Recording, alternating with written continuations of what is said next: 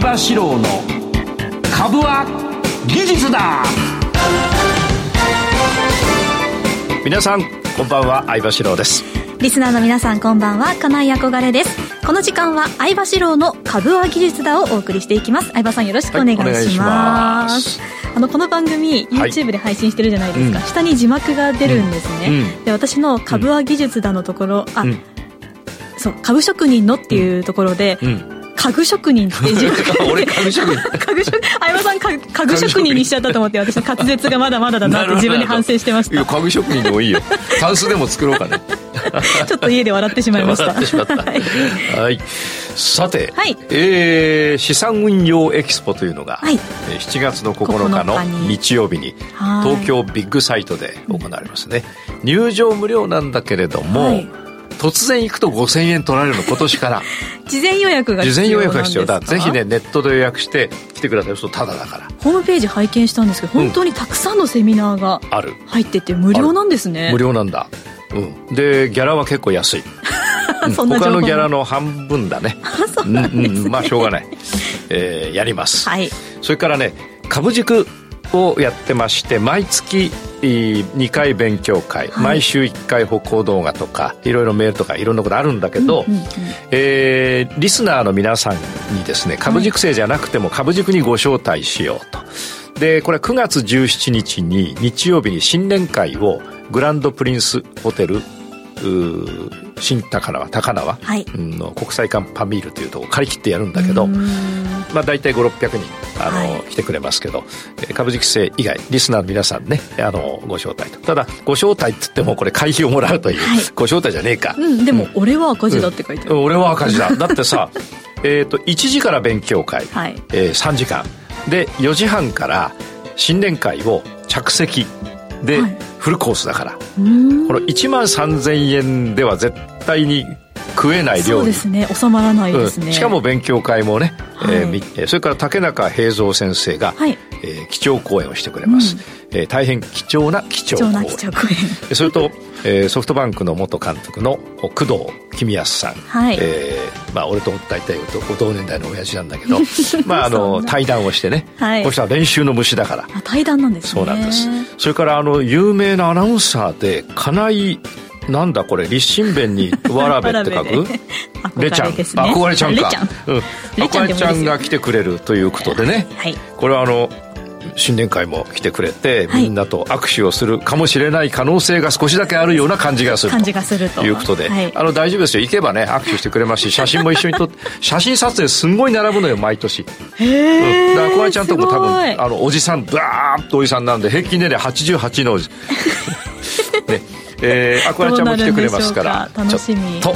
で申し込みはですね、はい、えー、株塾のホームページか株塾宛てのメールで新年会行きたいんだけどと。行きたいよって、うん、で俺はこれスローガンとしては、はい、1万3000円より明らかに絶対私出してますから一人分。だから俺は赤字だっていうこでね、えー、やると。それからもう一つ詐欺、はい、相場志郎を語った LINE で、うん、詐欺で何千万振り込んだ人が何人かいて、何百万の人はたくさんいるんですよ、はい、で皆さんがあの会社に電話をくれて、はい、えー、私確実に自分1対1でお話をして、うん、でうちの弁護士全部つけて弁護料を俺が出して、はい、うん、でももうおじさんだからさ、もう61だからもう社会貢献だこれあの、みんなを助けると。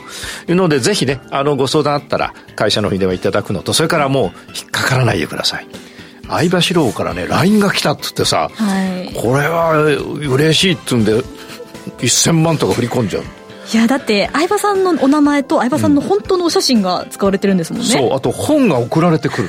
そうですよね。憧れちゃん本を送るアルバイトでやったのかなやってないです。やってないよな。まだやってないまだまだやってない。そうだんだん俺に染まってきたな今の対応な。ぜひねあの私 LINE やってませんので。おじさんだから LINE ができない。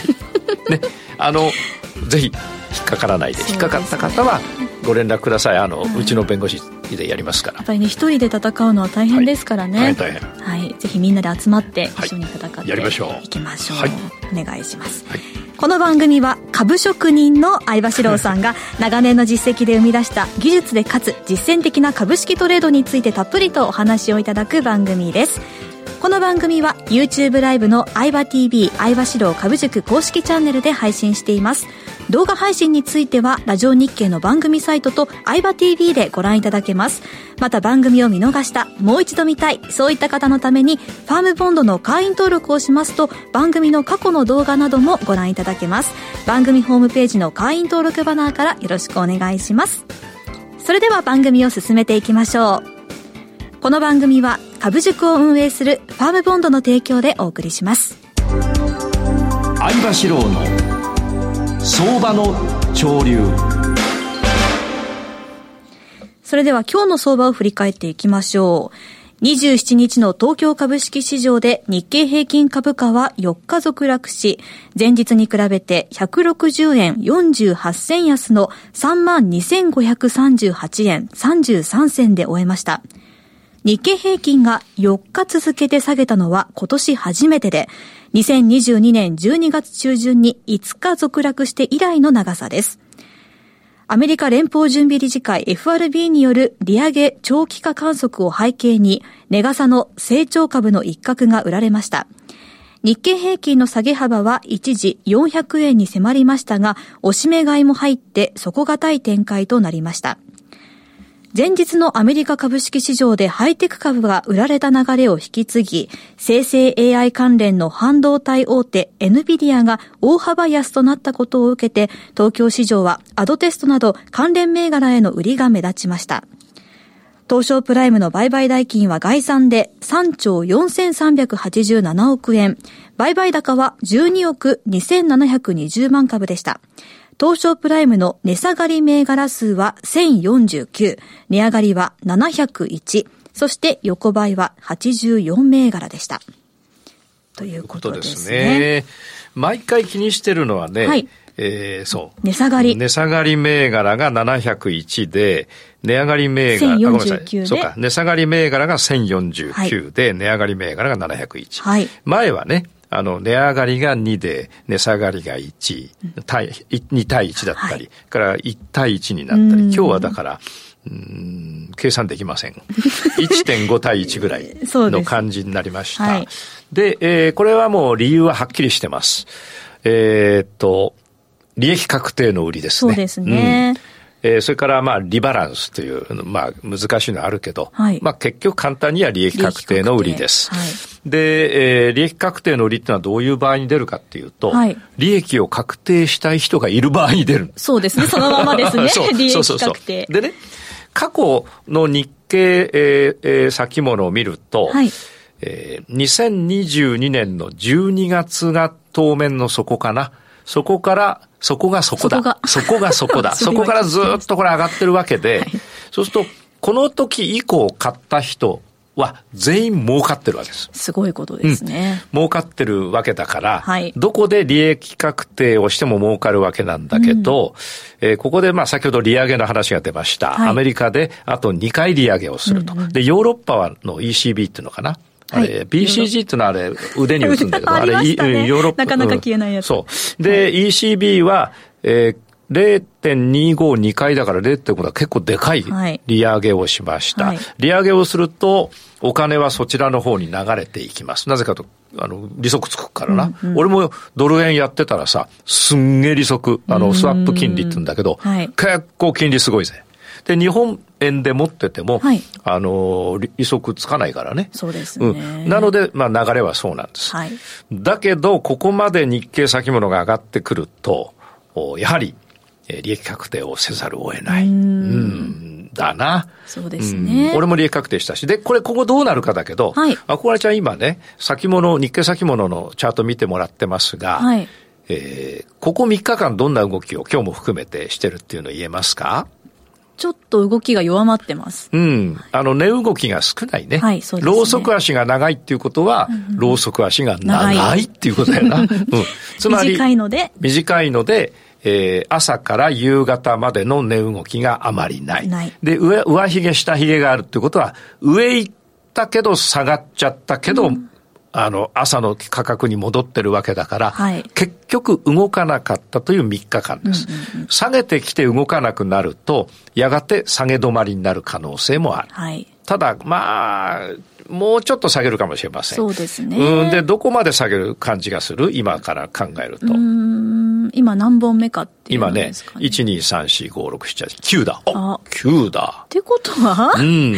下半身出ちゃいますか？いや、だってこれ見ても下半身になるには、まあ、もうちょっとそうですよね。そうですよね。もうちょっと。そうそうそうそう。そう大事大事。はい。あのね、アコラちゃんが成長したよ。だって本数を考えるようになったでしょ、はい、それから本数考えるようになって下げ止まるってことは次下半身だよなってなる。はい、じゃあ下半身だよなってなった時に、見た時に、うん、今の5日移動平均線、赤い線と、今のローソク足を考えると、はい、もうちょっと元気よく上がらないと、下半身にはならない。ないね、そうすると、これはもうちょっとぐずぐずやる可能性がある。はい、あるいは一つ、ね、えー、今晩から明日にかけのニューヨークがね、えー、上がっていって、そして日本も雰囲気が良くなって、明日ガッと上がればね、日経平均が400円とか上がれば、下半身になる、うん、えー、で、そういうことがないとすれば、もうちょっと陰線をつけて、ぐじゅぐじゅぐじゅぐじゅやってから下半身になるっていう可能性がありますと。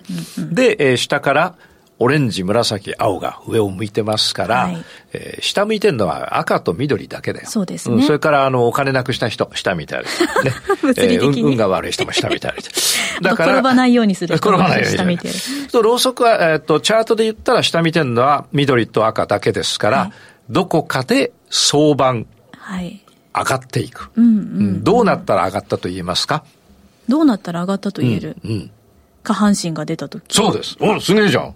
ちょっとギャラ、日経、日本経済新聞、じゃね、日本、日経ラジオに言って、あの、あの、ギャラ上げてもらったらいいよ。そう、もうこれ多分5回ぐらい言ってくださってるんです全然上がんないんですよ。そうか、そうか。なので、そうなんだよ。下半身になったら上がったっていうわけだ。はい、ところが、それが何日続くかの話なの。そこはこれから読んでいかなきゃならないところで、今日はこの後の相場の調、えー、じゃなくて、提言。投資の提言。投資の提言。もう自分で言ってるのに分かんない。投資の提言で、はい、えー、詳しくお話をします。はい、それから次のお話でいきましょう。えー、ですから、今、利益確定がされてますということですね。そうですね。はい。それから次は、あこまちゃんの得意な、得意勝手に俺が言ってんだけど、ゴールドを見ていきましょう。ゴールドっていうのは、えー、日本語で言うと、金。えー、金だよな。金、金って言いましたよ。金じゃないよ。狐じゃねえからな。はい、ゴールド。はい、今あ、何見たいですか？チャートは。リスナーの皆さんもゴールドって言ったら何見たいかすぐに思い浮かばないといけませんね。月足、ま、はい、そうです。月足をご覧いただきますと、はい、えー、過去ね、2020年から高値を、えー、2万、あ、じゃに、えー、90何円だよね。はい。うん、俺いくらで持ってんの？これ。2050で。2050で持ってんだよ。はい。で、今ね、冷やしで見ると、もうね、1935だよ。これはもう戦前だよ、戦前。それはそうですね。うん、今、おばさん笑いして、おほほ。ところが、はい、月足で見るとまだ、まだ序の口だよね。あの、ちゃんと下げるんだったらまだまだいけそうな感じ。はいはい、過去の下げはここ、ここ、ここ。と過去の下げに合わせるとするとさ、1700ドルっていうことも考えられるからさ。また同じように、ね、俺ちょっと、億万長者もうなってるけど、なっちゃう よな、さらにな。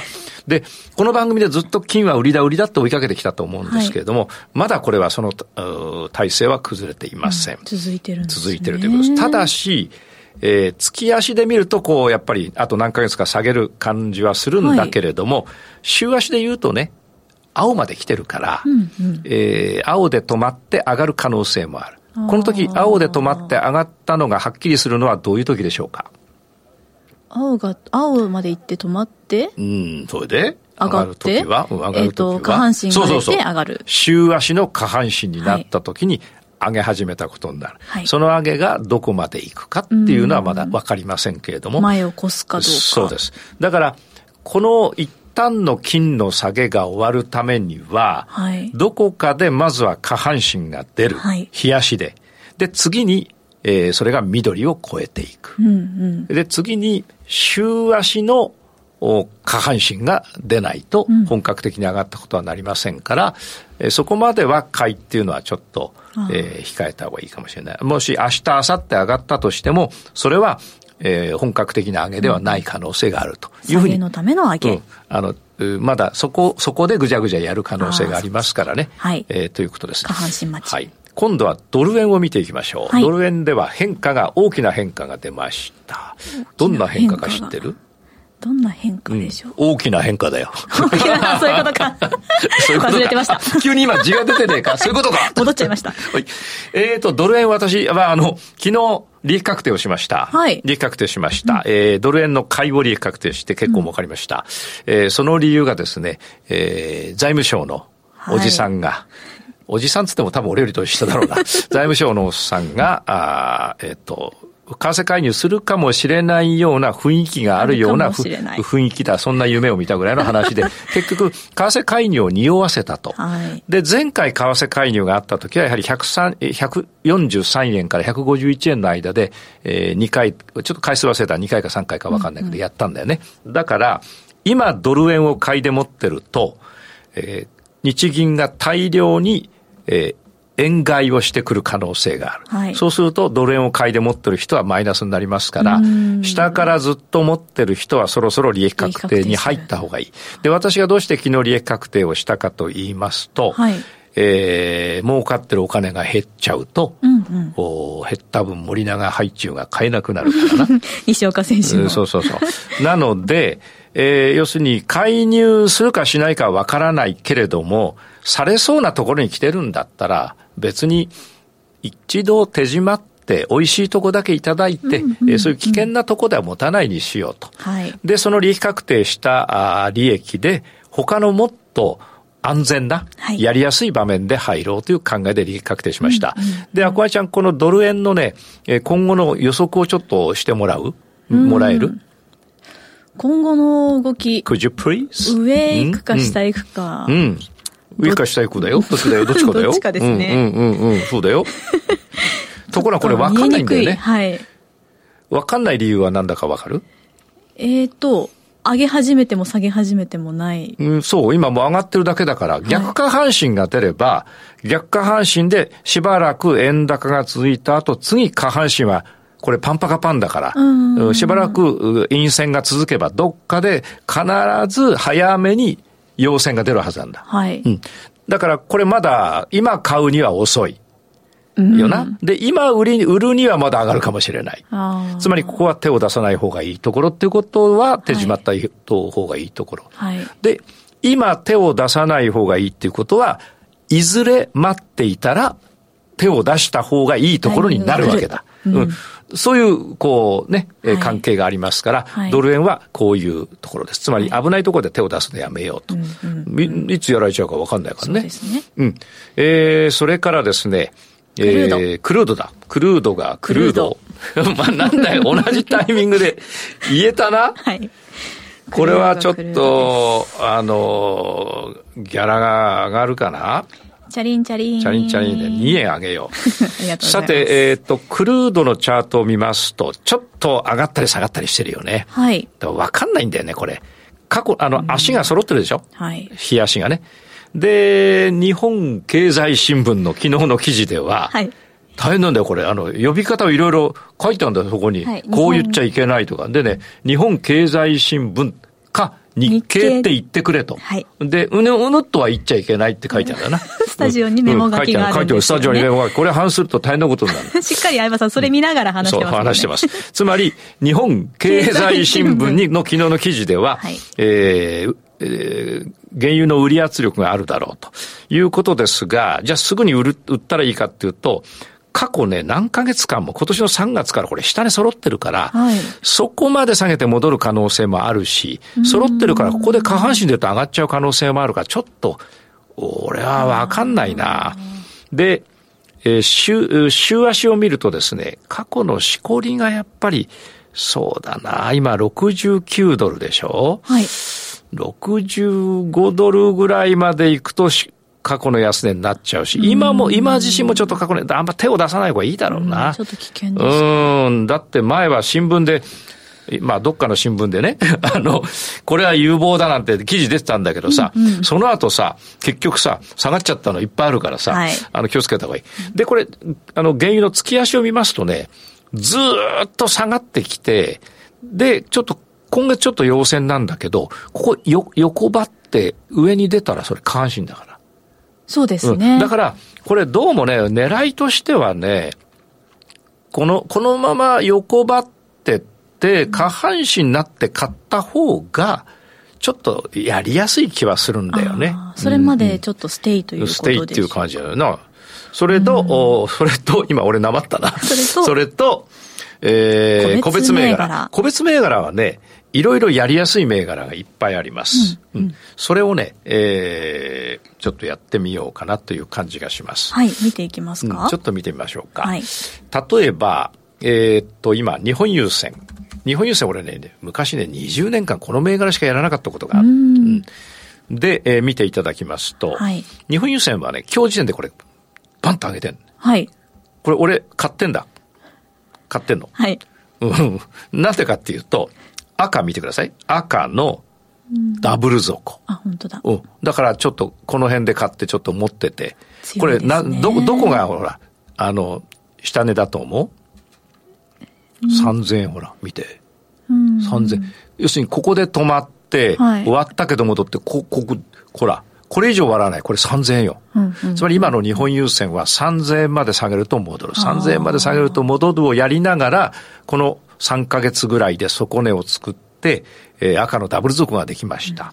うん、で、えー、もう仕込んでこれ上がりました。ただし、この日本郵船の、えー、上昇がね、長く続くかどうかっていうと、ちょっと週足を見ていただくと、はい、えー、こういうことなんですけど、えー、今、これ今週なんだけど、はい、過去の高値ここにあるわけ、うんうんうん。で、月足を見ると、もう金のスペシャリストの憧れちゃんだから、あれ輝きじゃねえよな。憧れだよな。憧れです。あの、結構高値来てるんだよね。はい。だから、これ、今週上がったのを含めた月足なんだけど、やっぱりこの辺来ると過去のないんだからもう。うそうするとやっぱ弱ってくる可能性があるので、はい、俺の戦略としては、えー、今、日本郵船の買いを持っていますが、もう、そんなにこ、ここら、過去の高値、ここだから3500円だから。ね、つまりね、今買ってんだけど、3500円までの間で、空売りを入れて、買いとともに持っていく。そうすると、どっかで力尽きるはずなんだ。はい、でもっと早く力尽きた時はどういう時だと思う？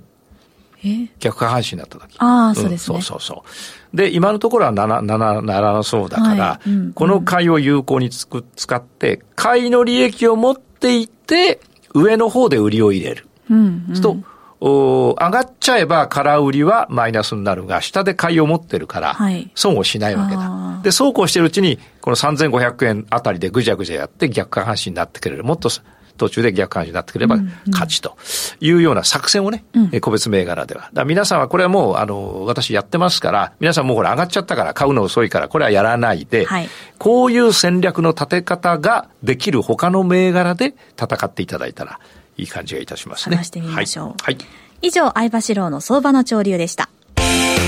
株は技術だ。投資の提言。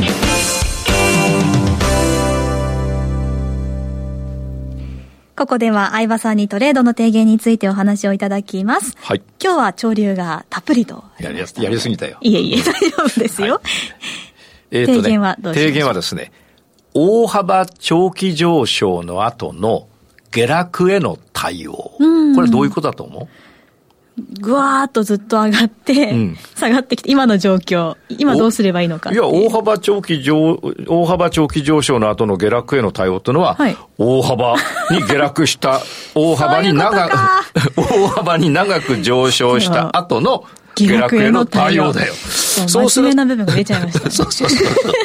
つまり、やっぱ今年ずっと上がってきたじゃない。はい。で、まあ、最近、それなりに下げてきたから、はい、この後どう対応したらいいかっていうことだけれども、同じこと そうなんだけど、そうなんだよ、はい、で、それをもう一度チャートを見ていただくと、はい、今度はアコアちゃんがいろいろ説明をしてくださるのが 非常にあのリスナーの皆さんに響くと思うんですが、まず、このチャートを見ていただいて完璧なパンパカパンで、綺麗綺麗だよな。まあ、君ほどじゃないかな。ありがとうございます。うん、それで、緑をかり割ったのはここだよ。